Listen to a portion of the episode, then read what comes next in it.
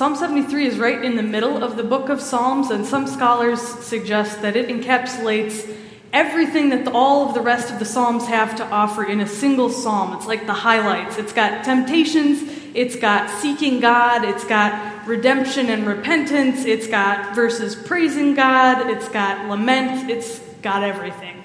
We're just going to hear a small portion of it this morning, but it's a psalm addressed to God. So let's hear these verses. Nevertheless, I am continually with you. You hold my right hand. You guide me with your counsel, and afterwards you will receive me with honor. Whom have I in heaven but you? And there is nothing on earth that I desire other than you. My flesh and my heart may fail, but God is the strength of my heart and my portion forever. Indeed, those who are far from you will perish. You put an end to those who are false to you. But for me it is good to be near God. I have made the Lord God my refuge, to tell you of all your works. The word of God for the people of God. Thanks be to God. Please join me in an attitude of prayer. Holy and gracious God, we pray that you would move among us this morning and that the words of my mouth and the meditations of our hearts would be pleasing and acceptable to you. We pray in Jesus' name. Amen. How many of you have ever had a dog? Hey, that's a pretty good showing. Not quite as many as in the first service. How many of you would describe yourself as a dog person? Okay, we got some strong hands up there as well. This past week as a church, we went to go see the movie A Dog's Way Home. And it's definitely a movie for dog people, but I think even if you're not a dog person, you might have enjoyed it. It's about a dog named Bella, who's a pit bull mix. And she's rescued as a puppy from an outdoor, unsafe living environment by a young man named Lucas. And Lucas raises her and loves her, and Lucas gives her a tiny piece of cheese every night before she goes to sleep. The story of the movie is that Bella gets separated, though, from Lucas, and she has to find her way home again. You might get that from the title, A Dog's Way Home. And she has all these kinds of adventures while she's on her way. Bella gets taken from her home in Denver, Colorado, where she's living, because it turns out pit bulls are not allowed in the city limits. And so her owner, Lucas, says, well, okay, I'm going to move my home so that I can still have my dog Bella with me. And temporarily, he takes Bella to some friends who live in New Mexico. Now, of course, the humans in the movie all know this, and we all know this, but Bella doesn't speak human, so she doesn't quite understand. And so she's with this family in New Mexico, and they're a fine family. They take care of her, they feed her, they love her. She's got a nice, comfy dog bed. But they're not home, and they're not Lucas. And so the first opportunity that she gets, she makes a break for it. And she starts running to try and go home, even though she's more than 400 miles from where she started from. And then Bella goes on to have all these other adventures. She finds a pack of dogs who try to take her in. One of them's named Crazy Hair, little curly-haired dog who says, hey, Bella, you should just stay here with us. And Bella says, well, you know, this is nice, and this is fine, and this is good, but this isn't home, and this isn't Lucas. Bella also ends up befriending a mountain lion who she calls Big Kitty, and she raises the mountain lion from when he is just a big kitty into a giant mountain lion. And it turns out through the twists and turns of the movie that she could have ultimately stayed with Big Kitty gallivanting around in the wilderness, but she chooses not to, again, because she's got this overriding desire to go home. She knows that being with Big Kitty would not be where she was supposed to end up. That's not where she's supposed to be in the end. Again and again, she's faced with this choice of staying in a good situation with people she cares about, often where she's needed, where she has a mission and a purpose. And she chooses to give up those good situations in favor of something even better, which in the movie is portrayed as going home to Lucas, going home. As I'm talking about this movie, by the way, I feel like I need to point out, there were a lot of strong moments with veterans throughout the course of this movie, and they're part of the home that she returns to, so I don't want to miss the opportunity to say thank you to all the veterans who we have in this congregation and in this community. That's a major part of the movie if you didn't get a chance to see it. Bella encounters situation after situation that is good, that's fine, that gives her enough food and where she could be happy, but she's driven by this calling. She's driven by this thing beyond herself to go home, back to Lucas. And in some ways, it's a really simple story, right? You get it from the title, A Dog's Way Home. She's journeying home, and that's it. In a nutshell, she's going home. But it's also something that we can really deeply relate to as humans, because we're all looking for a place to call home. We're all looking for a place to belong, where we're accepted and welcomed in and loved and treated in a way that's like nowhere else, like Bella was seeking Lucas. And sometimes, like Bella, it takes us a while to figure out where we're going. It takes us a while to figure out what direction home is, or where that even may be, what that looks like. And we come to places like church because we're on that journey seeking a higher calling, something beyond where we are right now. We come to church because we're trying to figure out which direction is next for us, what step is ahead of us next on our journey. And we're seeking that sense of belonging and relationship and love that Bella finds with Lucas. We come to church to find that sense of home with one another and, of course, with God. Sometimes home is a physical location. Sometimes it's a certain person or people that we're seeking. But sometimes home is just a feeling that we get deep in our bones, deep in our hearts. We take a deep breath and we know, okay, I'm home now. And then other times we find that our hearts are filled with longing.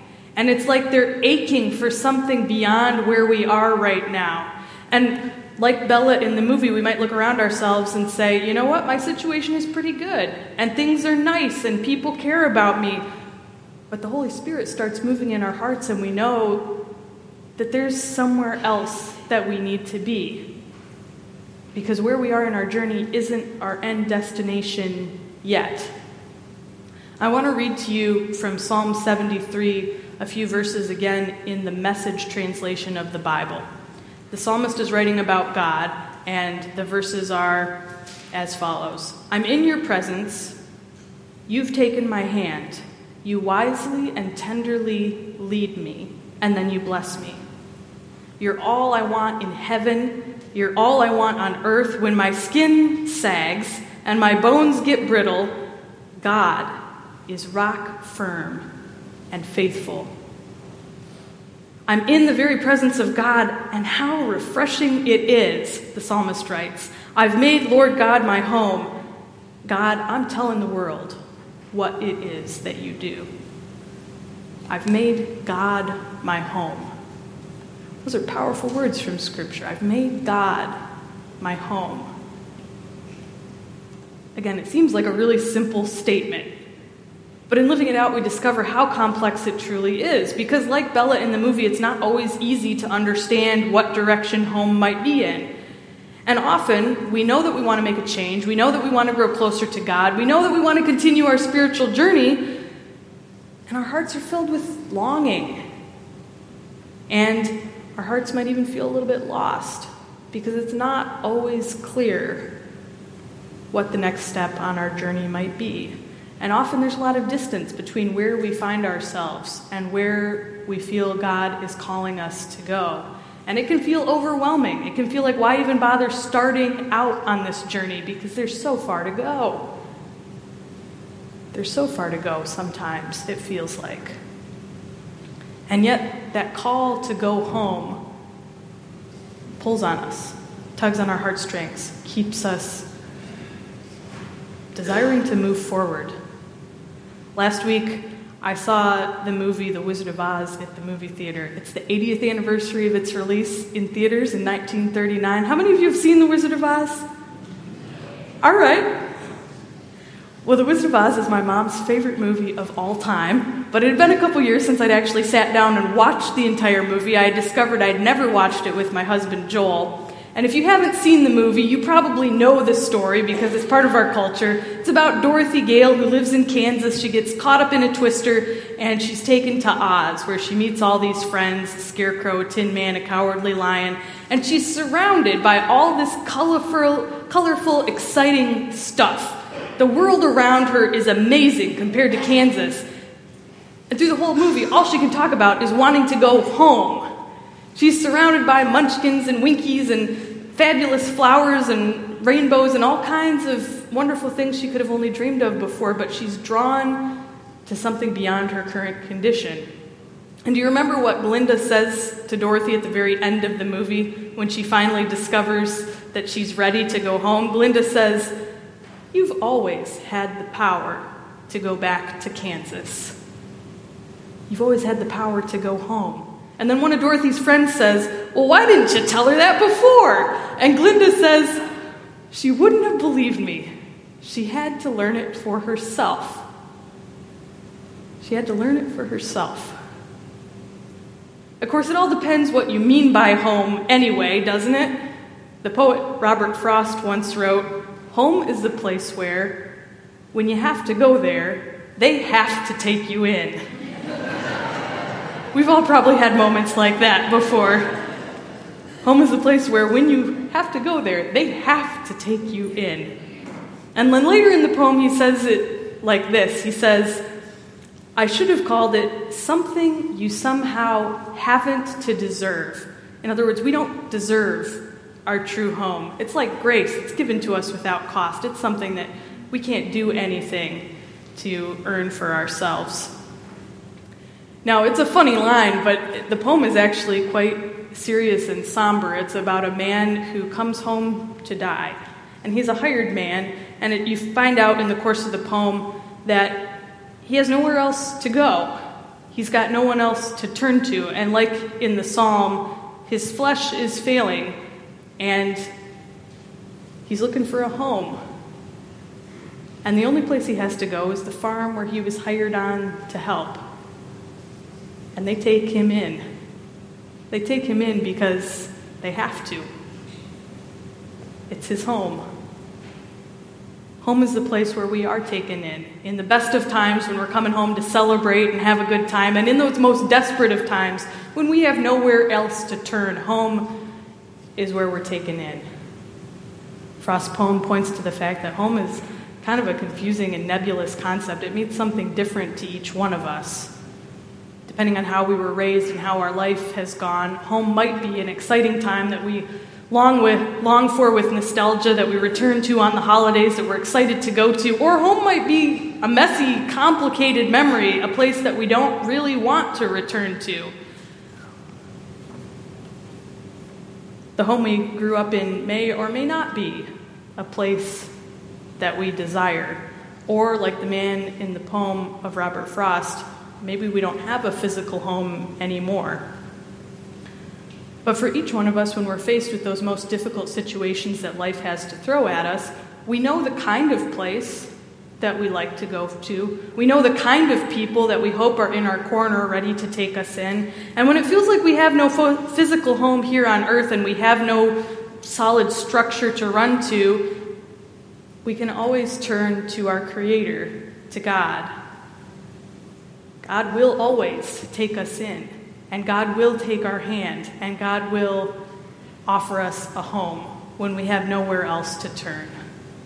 Jesus once said to his disciples, "Foxes have holes and birds have nests, but the Son of God has nowhere to lay his head."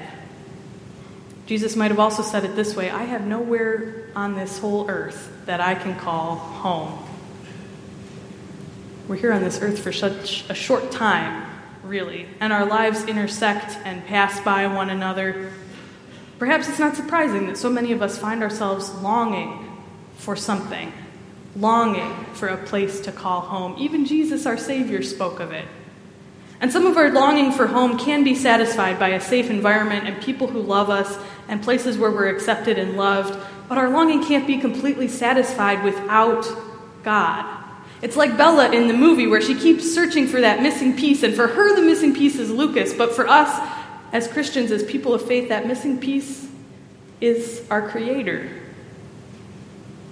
It's that same reason that Bella keeps feeling driven to leave those perfectly nice homes that she's in. They're fine, and they're good, and those people and those places are nice enough, but they're not Lucas. And so for her, she's not truly home. She can't fill that missing piece in her heart in those other places. And we need God like Bella needed Lucas. We have that same longing. We have that same hole in our heart.